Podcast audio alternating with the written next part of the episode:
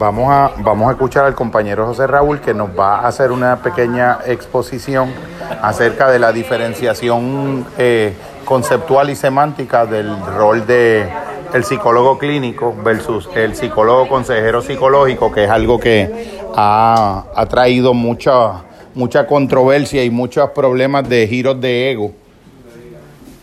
José Raúl. Bueno, pues la psicología clínica nace en eh, Europa, ¿verdad? Y es como casi un auxiliar de la psiquiatría para trabajar con los enfermos mentales. Dígase psicopatología de raíces neurológicas. Mientras que la, la consejería psicológica nace en los Estados Unidos con el propósito de de trabajar con los problemas de salud mental más allá del enfermo mental psiquiátrico. O sea, para cubrir problemas de etapas del desarrollo, duelo eh, y otro tipo de asuntos que no se clasificaban como enfermedades mentales, pero que eran condiciones que afectaban el estado mental de la persona y su conducta.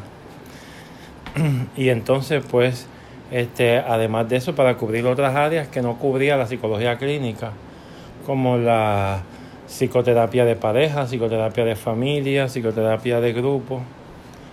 Este, pero que entonces, a medida que fue avanzando el siglo XX, eh, la, la, consejería psicológica empezó a, aumentar su, su nivel de competencia añadiendo entonces a enfermos mentales, dígase esquizofrenia, bipolaridad, por ejemplo.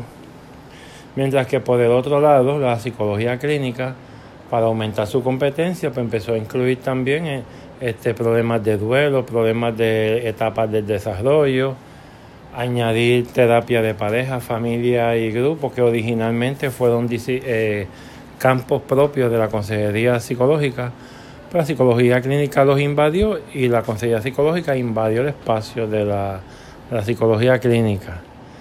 Y entonces ya a final del siglo XX se cierra el, siglo con ambas disciplinas confundidas, eh, fusionadas prácticamente porque abarcan el mismo campo de trabajo, tienen la misma competencia y reciben la misma formación académica.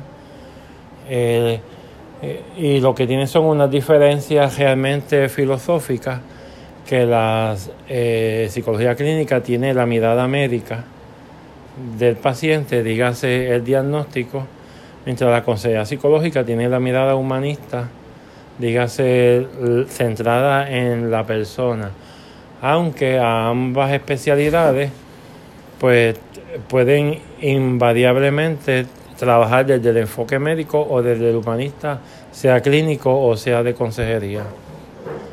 ¿Qué, qué tendrías que decirle a, a nuestro contexto cultural y a nuestra sociedad puertorriqueña donde se han dado al interior de los grupos profesionales unas luchas intestinas que casi parecen como una patente de corso y un salvoconducto a, a la auto a la autovalidación en detrimento del otro y casi parecen controversias de ego y sucedáneas de las del mercado. Pues que vayan a, a la división 17, creo que ese es el número, de la APA, que es la que está dedicada a la consejería psicológica, y ahí aparece la historia de la disciplina donde se cuenta todo esto. Y sobre esa forma de controversia que se da a la luz de los eh, psicólogos clínicos con estos tipos de debates? Pues esos son celos profesionales este, basados en el desconocimiento y, y en, el, en la angustia de tener que compartir los espacios con personas que aunque tienen la misma competencia, pero tienen otro título por un accidente histórico. ¿Te parece que esa contingencia histórica la utilizan para de algún modo racionalizar una eh, pretendida diferencia que en el campo directo del trabajo y de los desempeños eh, se fusiona y confusiona, se transversa recíprocamente. Eh, sí, eso es una confusión pues basada primero en el desconocimiento, motivado por el celo. Por el celo de dominar los espacios profesionales. Inspirado precisamente en eso, en el desconocimiento de lo que representan esos títulos. Es precisamente algo como eso que decíamos del poeta Landrón, de la sociedad que hizo del egoísmo una virtud, de la avaricia misión de vida, de la competencia la convivencia y de la euforia y la felicidad en los apartados del egoísmo y en los apartados de la competencia y la convivencia, nuestras profesiones y nuestros espacios profesionales y nuestras epistemologías no se pueden sustraer de participar de las mismas servidumbres que el resto de nuestros espacios sociales. Sí, definitivamente. Es un reflejo de la crisis, de la sociedad. Son dinámicas que se dan en otras profesiones también uno las tiende a echar de menos eh, eh, y tienden a, a, producirle a uno tristeza y melancolía porque como parte de un proceso de madurez espiritual buscando escoger las batallas, no quiere entrar uno en batallas de tipo ideológico cuando hay tanto por hacer en este mundo y en aras del sufrimiento humano.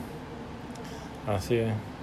Gracias por la intervención, eh, compañero psicólogo José Raúl de Jesús, una explicitación diferencial entre los campos y los dominios de lo que conceptualmente es entendido como psicología clínica PSI-D y doctorado en consejería en psicología de consejería eh, psicológica PhD.